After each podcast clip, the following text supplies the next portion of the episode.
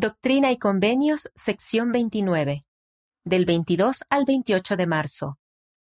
¿Qué sucederá en el milenio?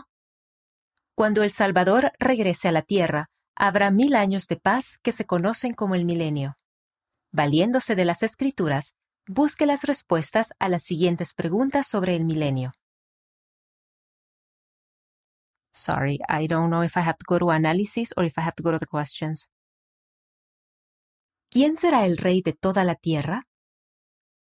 ¿Cómo será vivir en la tierra durante el milenio?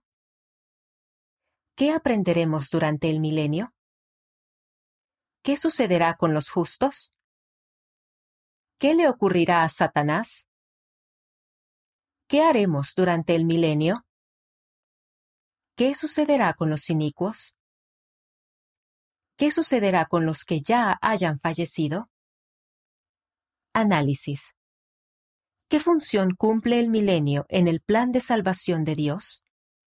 ¿De qué modo el saber que el Salvador vendrá de nuevo aumenta su fe y esperanza hoy en día?